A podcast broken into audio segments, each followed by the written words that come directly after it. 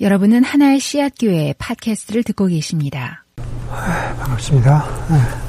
뒤쪽으로 앞쪽에 자리가 있는데 이렇게 뒤쪽으로 의자를 놓으셨어요. 예. 예.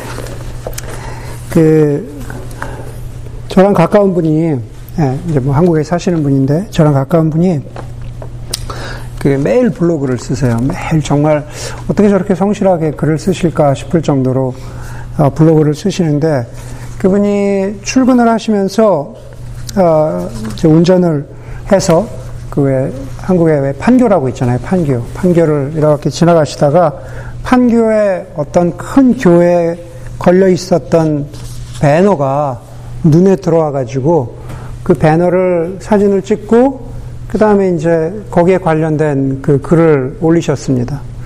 어, 배너에는 뭐라고 써 있었냐 하면은 배너는 결혼의, 결혼의 목적은 행복이 아니라 거룩입니다. 그렇게 쓰여 있었대요. 결혼의 목적은 어, 행복이 아니라 아, 거룩입니다. 그분이 그것에 관련해서 아, 블로그 포스팅을 하신 게 벌써 한 두 달 전쯤인데 그 후로 그 구절이 제 머릿속에 계속 남아 있는 겁니다. 계속 남아 있으면서 제가 가지고 있었던 어, 질문은 아, 이런 겁니다.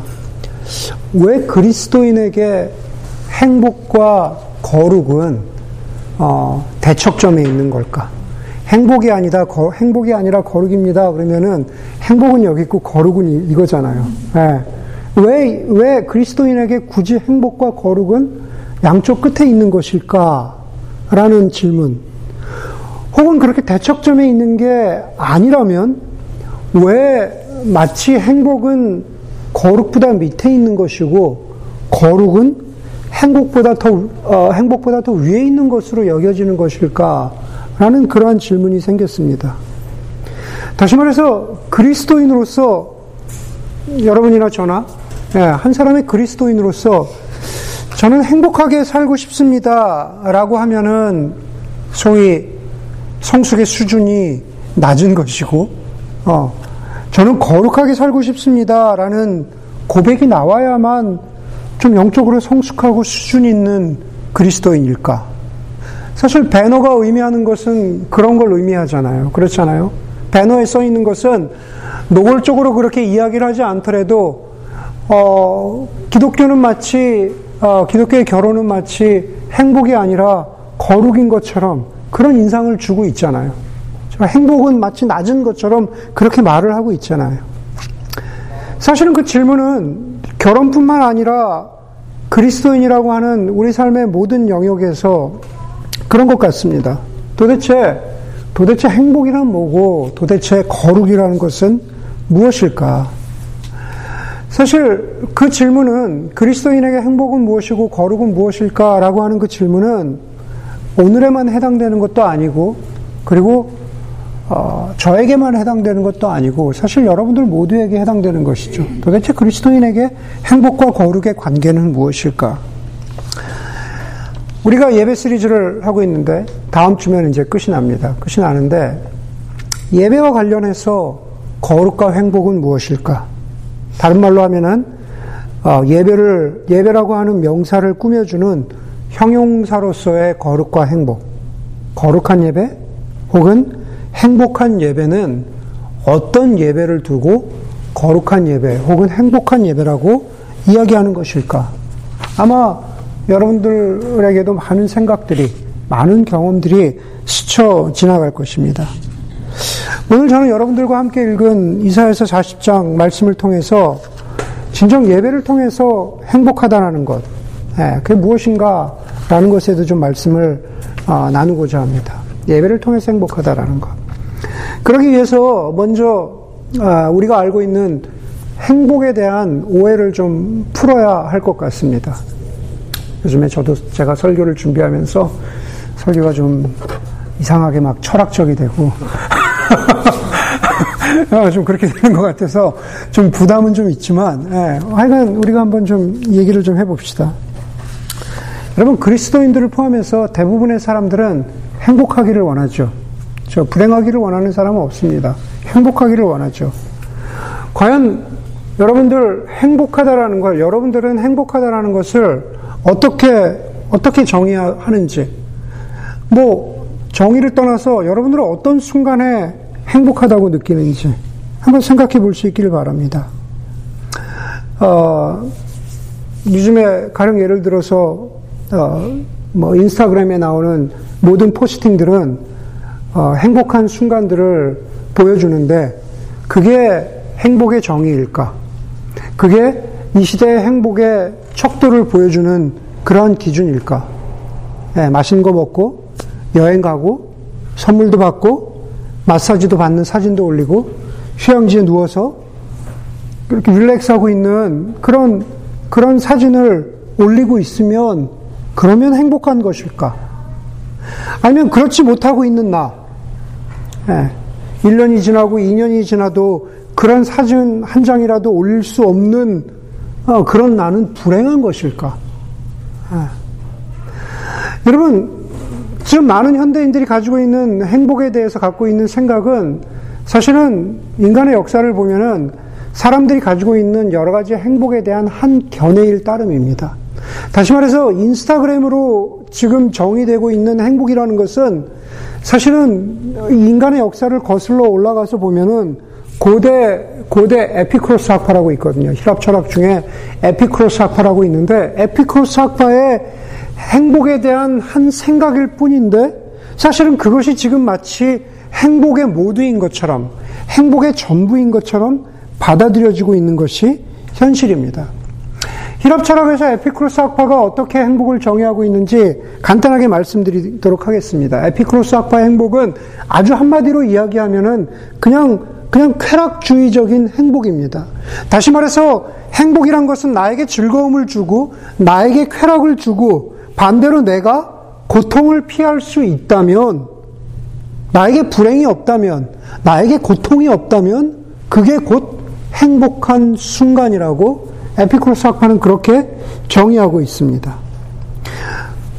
제가 좀 전에 말씀드린 인스타그램의 행복은 전형적으로 에피쿠로스 학파의 행복의 개념을 보여주는 어, 디스플레이가 되겠죠. 그렇죠. 어, 이런저런 posting들을 올리는 것. 네. 그런데 여러분, 행복의 개념에는, 인간이 생각했던 행복의 개념에는 그것만 있었던 것은 아닙니다. 오히려 쾌락주의적인 행복의 개념보다 더 큰 행복의 개념이 인류의 역사 가운데 있었습니다. 그것도 역시 희랍 철학에 어, 근거를 두고 있는데 그것을 그리스어로 에우다이모니아라고 부릅니다. 예, 행복 혹은 뭐 행복주의라고도 부릅니다. 에우다이모니아, 에우다이모니아니즘, 행복주의라고도 부르죠. 거기서는 에피크로스 학파가 이야기하는 행복과 좀 다릅니다. 거기서 행복의 정의는 인간이 번영한 상태를 말합니다. 인간이 무엇인가 성취하고 인간이 어, 영어로 뭐라 그러죠? 그 flourish 한다 그러죠. 인간이 번영한 상태, 그 상태를 행복한 상태라고 말합니다. 얼핏 듣기에는 에피크로스 학파의 쾌락적인 행복과 크게 다를 것이 없어 보입니다. 가령 예를 들어서 내가 어떤 휴가를 성취했다. 선물로 내 마음이 flourish 됐다. 번영스럽다. 아, 우리 그렇게 얘기하자면. 예. like의 숫자로, 누가 내 인스타에 like의 숫자를 눌러줬더니 내 존재감이 충만해졌다. 예. 마치 그게 행복처럼 들립니다. 그런데 에우다이모니아니즘, 행복주의가 이야기하는 그런 행복은 인스타가 이야기하는 에피쿠로스 학파가 이야기하는 그런 종류의 행복이 아닙니다. 에우다이모니아니즘, 에우다이모니아가 이야기하는 행복은 현기증이나 몽롱함이나 아주 기분 좋은 상태의 그런 행복으로 정의하지 않고 예, 오히려 오히려 다른 상태로 다른 상태로 정의합니다. 그것은 뭐냐 하면은 인간의, 인간의 영혼이, 저와 여러분, 인간의 영혼이 적절하게 펑셔닝하고 있는 상태. 인간의 영혼이 적절하게 기능하고 있는 상태를 행복이라고 정의합니다. 좀 더 풀어서 이렇게 말합니다. 인간의 영혼이라는 것이 아주 적절하게 펑셔닝해서, 기능을 해서 그 생각과 마음이 올바른 방법으로 올바른 것을 사랑할 때, 자, 인간의 영혼이 올바른 방법으로 올바른 것을 사랑할 때 그때가 인간이 번영한 상태, 성취한 상태, 행복한 상태라고 그렇게 말합니다. 그것을 대표적으로 주장한 아, 그리스 철학자가 플라톤이고 사실은 플라톤의 영향을 받은 것이 많은 영향을 받은 것이 제가 아, 그, 그 어거스틴 말씀도 드렸지만은 플라톤의 영향을 많이 받은 것이 어거스틴입니다. 어거스틴은 어거스틴은 인간의 불행이란 것은 그렇기 때문에 행복의 반대 인간의 불행이란 것은 인간의 사랑이나 인간의 욕망이란 것이 잘못된 방식으로 잘못된 목표를 향하고 있을 때 그럴 때 인간은 불행해진다라고 했습니다. 제가 설교 때마다 자주 강조하는 그 구절대로 다시 한번 말씀드리자면은 인간의 욕망이 잘못된 방식으로 잘못된 목표를 향하는 것을 옛날 사람들은 뭐라고요? 우상숭배라고 하고 현대 사람들은 중독이라고 하고 그리고 요즘 사람들 오늘 오늘 주제와 관련해서는 그것이 불행이라고 하는 거죠. 휴가라든가 음식이라든가 선물이라든가 이러한 그 모든 것들은 그 자체로는 문제될 것이 없지만은 그것이 잘못된 방향으로 잘못된 목표를 향할 때 다시 말해서 휴가를 즐기는 것이 잘못된 방식으로 내가 인스타에 자랑하면서 내가 이거를 드러내야겠다. 이것으로 내 가치를 인정받아야겠다. 그런 잘못된 목표를 향할 때 옛날 사람들은 그것을 우상숭배라고 했고 요즘 사람들은 그것을 인스타에 중독됐다. 혹은 자아에 중독됐다라고 이야기하기도 하고, 예. 그리고 오늘, 오늘의 행복의 기준으로 따지자면 그것은 행복해 보이지만 불행한 상태라고 그렇게 말한다라고 하는 겁니다. 여러분, 성경에서 예수님은 너희는 무엇을 먹을까? 무엇을 입을까? 염려하지 말고 먼저 그의 나라와 그의 의를 구하라고 말씀하셨습니다.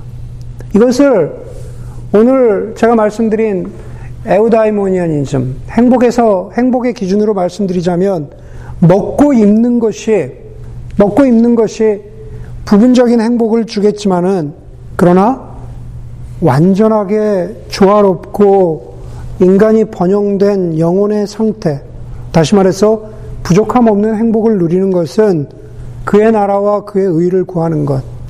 다른 말로 하면은 이 모든 것을 주신 여호와 하나님께 감사하고 그분의 주인 되심을 인정할 때 가장 완벽한 행복의 상태에 이르는 것이라고 예수님은 말씀하고 계십니다. 그래서 디모데전서 4장 4절에 사도 바울이 이렇게 말하죠. 하나님이 지으신 것은 모두 다 좋은 것이요. 감사하는 마음으로 받으면 버릴 것이 하나도 없습니다. 모든 것은 하나님의 말씀과 기도로 거룩해집니다. 그렇게 말합니다. 모든 것은 하나님의 말씀과 기도로 거룩해집니다. 여러분, 거룩하다. 그리스도인이 거룩하다. 그리스도인이 거룩해졌다. 하나님은 거룩하시다. 우리가 예배를, 거룩한 예배를 드린다. 라고 했을 때, 거룩은 도대체 무슨 단어입니까? 거룩의 본래 의미는 구별되었다라는 뜻이잖아요. 예, 거룩의 의미는 구별되었다. 하나님은 인간과 다르시다. 하나님은 창조 만물과 다르시다. 한 하나님은 인간과 우주와 구별되었다. 그래서 하나님은 거룩하다고 우리가 말하는 겁니다. 하나님께서 주신 모든 것, 그 모든 것은 원래 자리에 있을 때 좋은 것이죠. 예, 음식이라든가 휴가라든가 그 무엇이 되었던 그것은 그 자리에 있을 때 좋은 것입니다. 그것을 누리고 있다고 해서 죄의식을 갖거나 그리스도인답지 못하거나 아, 내가 휴가를 즐기고 있으니까 너무 행복해. 근데 행복하면 안 되는 건가? 거룩하라 그랬는데, 어, 목사님이 그리스도인의, 그리스도인의, 그리스도인의 휴가는 행복이 아니다, 행복이 아니라 거룩이라 그랬는데, 그리스도인의 휴가, 휴가는 행복이 아니라 거룩이라 그랬는데, 어, 나 이렇게 행복하면 뭔가 잘못된 건가? 그게 아니라는 거예요. 네. 그것을 누리고 있다고 해서 죄의식을 갖거나 그리스도인답지 못하거나 거룩하지 않다고 생각하지 말라라는 겁니다. 그러나 그러나 디모데전서 4장 4절의 말씀처럼 모든 것이 하나님의 말씀과 기도로 거룩해집니다. 라고 하는 구절에 주목해야 합니다.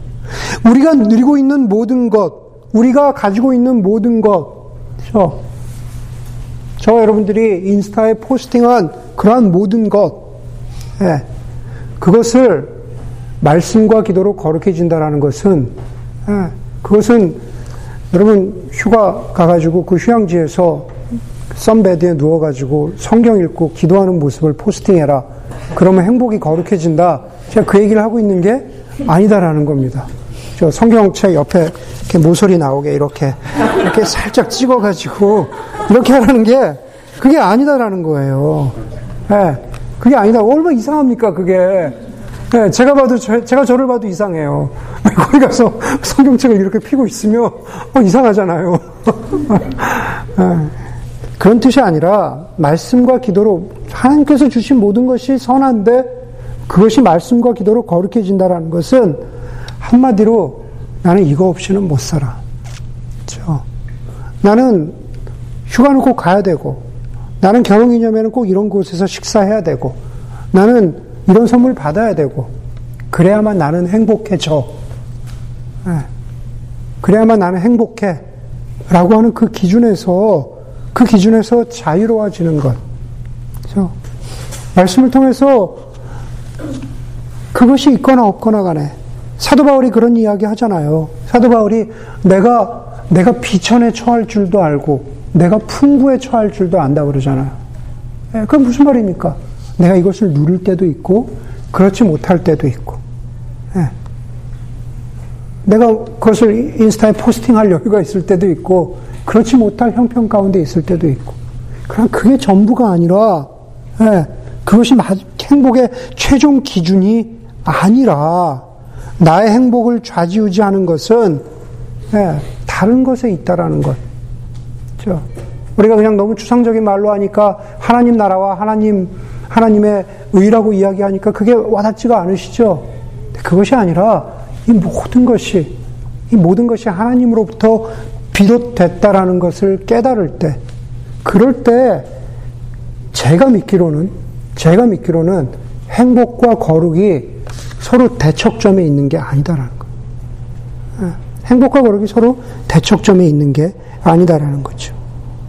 결론적으로 그리스도인이 가져야 하는 행복의 기준은 에피코스 학파의 쾌락주의적인 행복이 아니라 에우다이모니아니즘, 인간의 영혼이 적절하게 통합되고 작용하는 상태. 성경의 말씀대로 하면은 나에게 이 모든 것을 허락하신 하나님으로 인해서 감사하고 그리고 하나님의 나라와 의를 구하는 그러한 영혼의 상태. 나의 스프릿이, 나의 영혼이 플로리시한, 번영한 바로 그 상태. 그 상태가 행복의 상태이기도 하고 또 거룩의 상태이기도 한 것이 아닐까라는 생각을 합니다. 제가 여기까지 설교를 하면 제가 그대로 이렇게 썼어요. 제가 여기까지 설교를 하면 이런 반응이 나올 것 같다는 예상을 제가 조심스럽게 해봅니다. 라고 여기다 이렇게 썼습니다. 목사님, 뭔가 중요한 말씀을 하시는 것 같은데 사실 듣는 저는 그렇게 행복하진 않습니다. 예. 에우다이모니아가 됐든 에피크로스가 됐건 저를 좀 행복하게 해주는 설교를 좀 해주십시오. 예. 설교의 나머지도 자꾸 막 철학 얘기하시고 이런 얘기 하시면 제가 목사님 설교를 뭐 가령 예를 들어서 2년 넘게 들었는데 뭐 하니까 45분 오늘 넘어갈 것 같고 이러시면 곤란합니다. 이렇게 길어지면 곤란합니다. 저는 이렇게 설교하시면 불행해질지도 모르겠습니다. 라고 마음 먹는 교인들이 네, 벌써 생길지도 모르겠어요. 지금이 한 20분 됐군요. 20분 됐어요. 사실 설교를 준비하는 저도 불행했습니다. 과거형으로 설교를 준비하는 저도 불행했습니다. 여러분 오늘 오늘 그 설교의 소주제가 오늘 주일의 설교의 소주제가 예배는 저항이고 삶의 예배를 위한 힘을 공급받는다. 예배는 저항이고 삶의 예배를 위한 힘을 공급받는다가 설교팀이 모였을 때, 이번 설교 시리즈를 준비할 때, 예배 시리즈 다섯 번째에 전하기로 한 오늘의 thesis, 오늘의 소 주제였습니다. 예. 제가 제안한 게 아니에요. 설교는 저항이고, 설교를 위한, 설, 어, 어, 아, 예배는 저항이고, 삶의 예배를 위한 힘을 공급받는다. 얼마나 멋있는 말입니까? 그렇죠?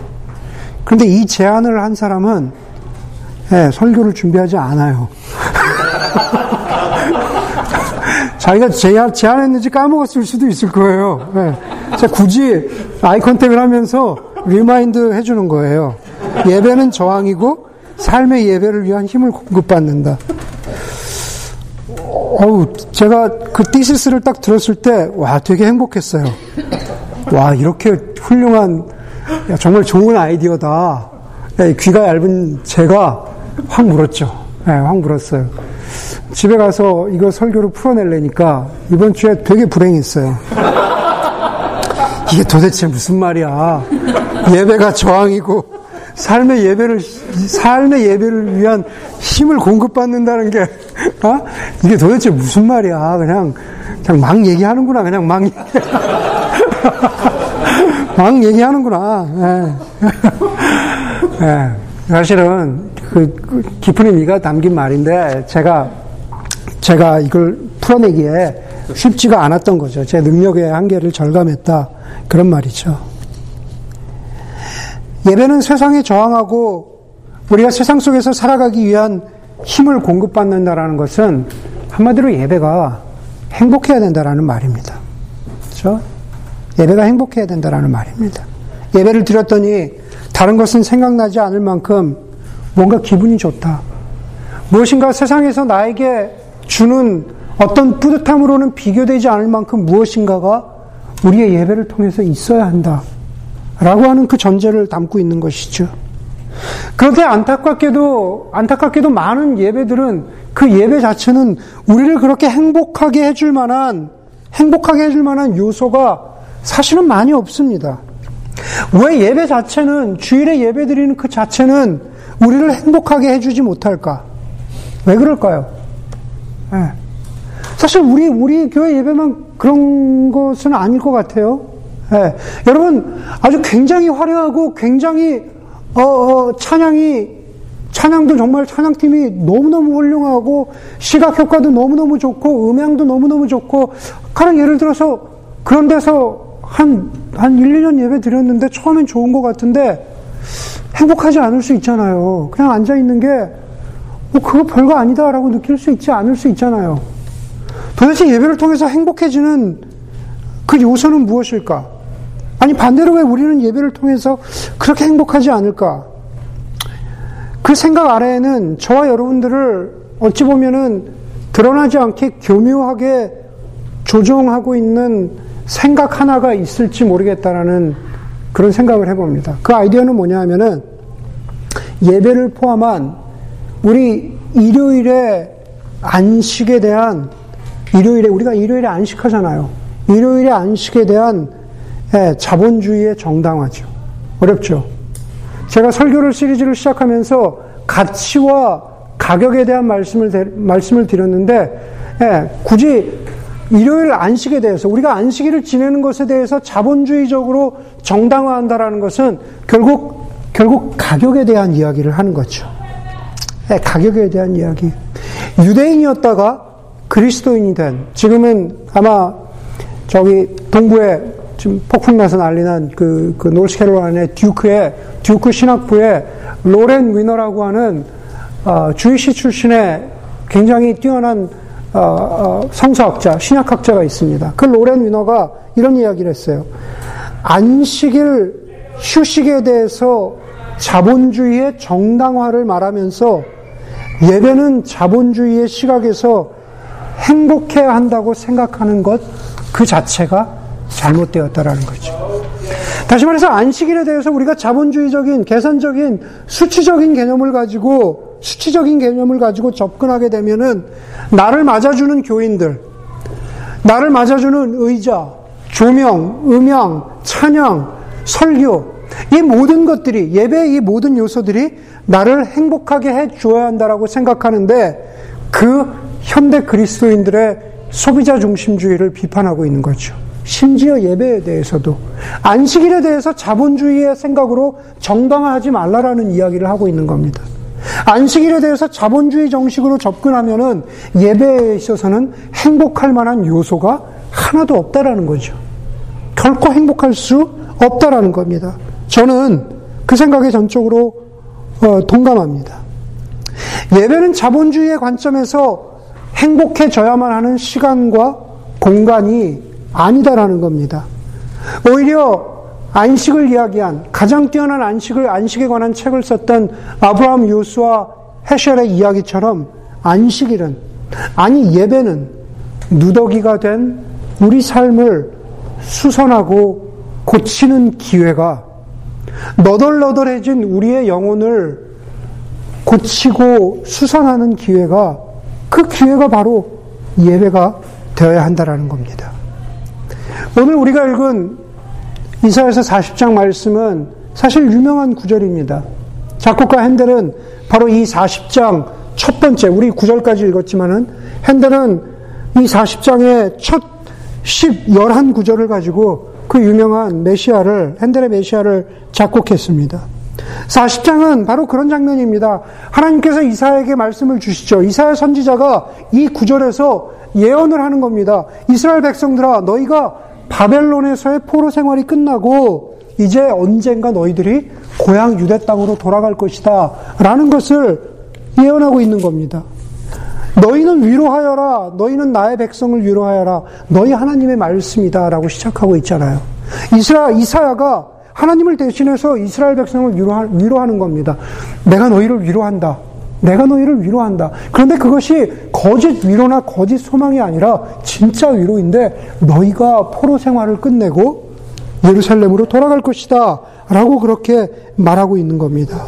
그러면서 말하고 있는 거죠. 푸른 마르고 꽃은 시드나 우리 하나님의 말씀은 영원히 서 있다. 라고 위로하죠.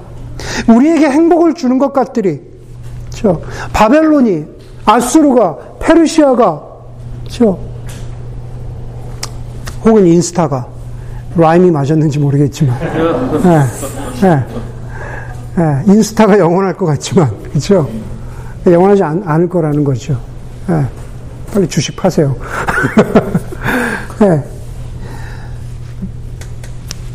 이사야서 말씀에 비추어 보자면 그런 거죠.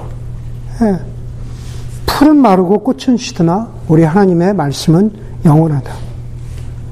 쾌락주의적인 관점에서 우리에게 행복을 주는 것들은 영원할 것 같지만 그렇지 않다라는 겁니다. 영원하신 분은 하나님이시다. 그리고 그분이 오신다라고 그분이 오신다라고 이사야가 예언하고 있죠. 광야에 주님께서 오실 길을 닦아라. 사막에 우리의 하나님께서 오실 큰 길을 곧게 내어라. 라고 말하죠. 광야에 주님께서 오실 길을 닦아라. 사막같이 메마르고 사막같이 누더기가 된 것 같고 행복이라고는 하나도 찾아볼 수 없을 것 같은 이스라엘 백성들 너희의 인생 가운데 하나님이 오고 계시다 라고 하는 이야기를 지금 이사야가 하고 있는 겁니다. 그리고 그 하나님 그 하나님께서 백성에게 주실 상급, 위월들을 가지고 오신다. 백성에게 주실 보상을 가지고 오신다라고 10절에서 계속 연이어서 말합니다. 핸델의 메시아의 11절에 그 마지막 구절, 오늘 이사야 40장 11절은 이렇게 끝을 맺고 있죠. 목자 되신 그 예수 그리스도는 그의 양떼를 먹이시며 어린 양들을 팔로 모으시고 품에 안으시며 젖을 먹이는 어미 양들을 조심스럽게 이끄신다. 어떤 한 양이라도, 어떤 한 하나님의 백성이라도 소외됨이 없이 하나님께서 이끌어 가신다라고 하는 그러한 말씀입니다. 그 모두가 다 메시아, 오실 왕, 그리스도에 대해서 예언하고 있는 구절이죠. 이사가 이 말씀을 한 후로 800년이 지나서 이제 오늘 우리가 두 번째로 읽었던 마가복음으로 갑니다. 마가복음, 마가복음에 보니까는 우리는 거기서 같은 장면을 목격하게 되죠. 바로 세례 요한이, 세례 요한이 오실 예수에 대해서 예언하고 선포하는 장면입니다. 마가는, 마가는 세례 요한이 예수님에 대해서 이사의 예언을 인용해서 세례 요한에 대해서 이렇게 선포하고 있죠. 광야에서 외치는 자의 소리가 있다. 너희는 주님의 길을 예비하고 그의 길을 곧게 하여라.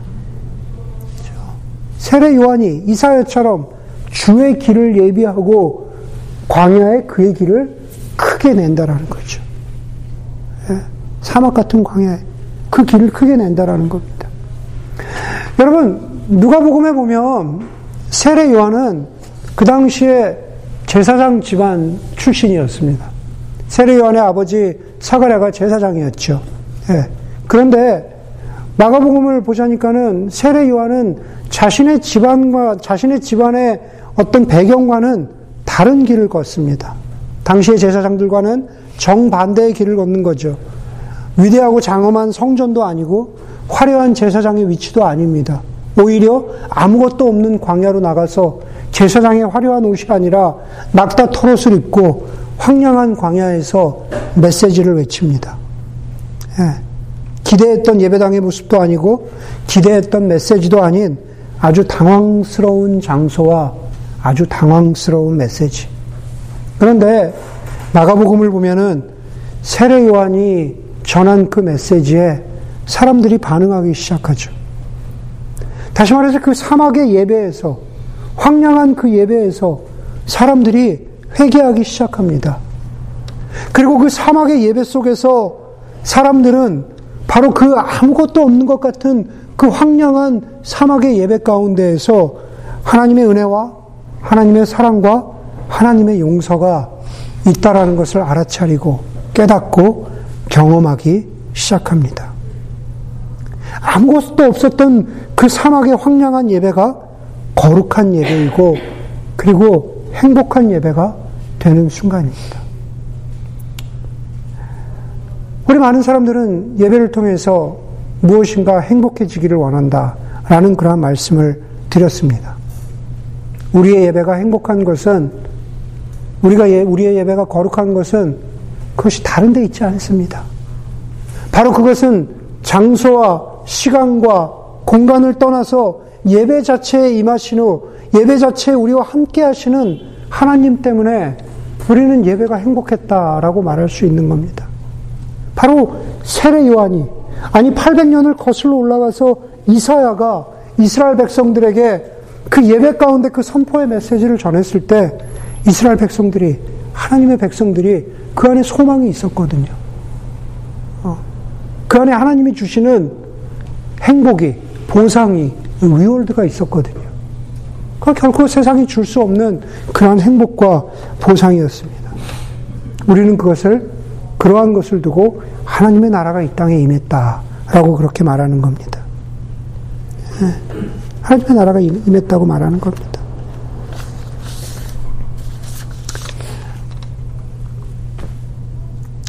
이사야 시대의 하나님의 백성들에게 세례 요한 시대의 이스라엘 백성들에게 그런 예배가 가능했다면 지금 우리라고 그러지 말라는 법이 없습니다.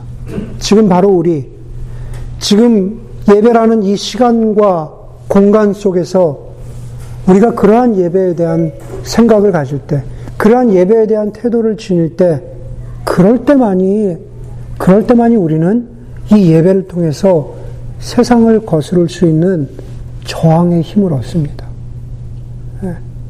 예. 예배를 통해서 우리에게 주시는 하나님의 힘이 없다면, 하나님의 위로와 소망이 없다면, 우리는 세상을 거스를 힘을 얻을 수가 없다라는 겁니다.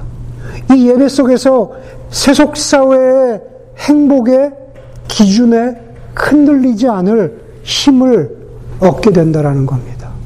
여러분, 이 세속 사회는 이 소비 문화는 우리에게 끊임없이 불만족을 신격화하라고 말합니다. 만족스럽지 않다. 불만족을 신격화하라 그래요. 다시 말해서 불만족을 하나님으로 삼으라는 요구를 계속 우리에게 던져주고 있습니다. 그렇죠? 계속 불만족하다고 철저한 소비자 정신으로 계속 불만족스럽다고 이야기해야만 그래야만 월마트의 customer service가 낮으니까 계속 complain 하라 그러죠. 예, 식당에 가서도 조금만 만족스럽지 않으면 어, 예전에 여기 설교, 설교 내용에 없는 얘기가, 아, 제가 갑자기 생각이 났는데, 예전에 그랬거든요. 저, 은기 형제가, 어, MissyUSA에 들어가면, 미시 USA에 들어가면, 거긴 세상에 모든 악이 다 있대. 은기 형제가 그렇게 표현했는데, 조금, 조금 뭐 과장된 표현일 수 있지만, 어, 많은 사람들이 이, 런 얘기 하면 되나 안 되나 모르겠는데, 저도 제 아내 아이디 들어가, 가지고 미시에 들어갈 때가 있거든요. 그럼 아줌마들이 왜 이렇게 불만이 많은지. 너무 불만이 많잖아요. 예. 네. 거기 보면 정말 불만족을 신격화하고 있거든요. 어? 여러분, 불만족을 하나님으로 여기고 예배하면 결혼에 대해서, 예배에 대해서, 남편에 대해서, 아내에 대해서 계속 불만족스럽다고 이야기하면 상대방이 나에게 행복을 줄 것이라고, 채워줄 것이라고 세상은 그렇게 가르친다라는 거죠. 네. 그런데 예배에 관련해서 그건 거짓 가르침이라는 겁니다. 우리는 왕이신 예수 그리스도를 향해서 끊임없이 불만족스럽다고 불평할 수 없습니다. 왜요?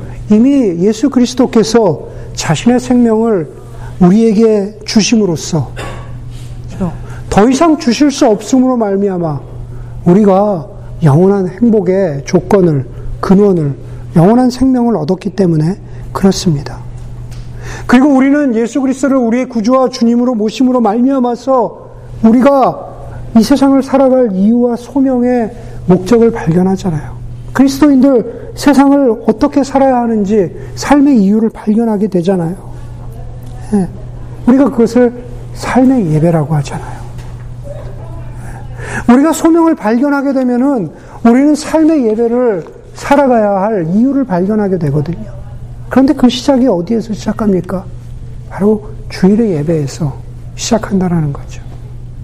예. 예배를 자본주의로 바라보지 않는 예배를 불만족으로 바라보지 않는 그러나 이사야와 세례 요한을 통해서 예배를 가르쳐 주신 하나님의 우리를 우리를 만족해 하신 하나님의 우리의 영혼을 번영하게 하시는 그 하나님의 힘 주심을 우리가 예배를 통해서 발견할 때 우리는 세상에 저항할 힘을 얻고 우리가 일상의 예배를 살아갈 힘을 얻게 된다라는 겁니다. 우리는 모든 예배에서 늘 짜릿하고 뭉클할 만큼의 순간들을 모든 예배에서 경험할 수 없습니다. 그러나 우리는 우리가 매주 드리는 이러한 예배를 통해서 우리 자신이 조금씩 조금씩 변화하게 됩니다. 맥스 루케이도 목사님의 말씀처럼 예배의 목적은 예배하는 사람의 얼굴의 변화라 그랬거든요. 저와 여러분들의 얼굴이 조금씩 조금씩 변화하는 것. 그것이 예배의 목적이라고 했습니다. 저와 여러분들의 얼굴에 아직도 예배에 대해서 불만족스러움이 있습니까? 아니면은 바벨론 이스라엘의 백성들처럼 혹은 광야로 진정한 예배를 드리러 나온 마가복음의 이스라엘 사람들처럼 우리의 얼굴에도 기대와 경외감과 소망이 있습니까?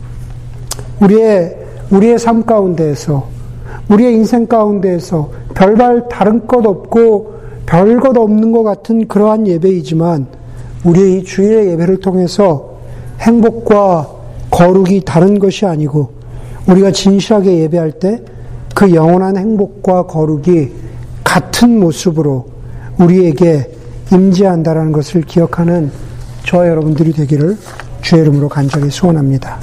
함께 기도하겠습니다.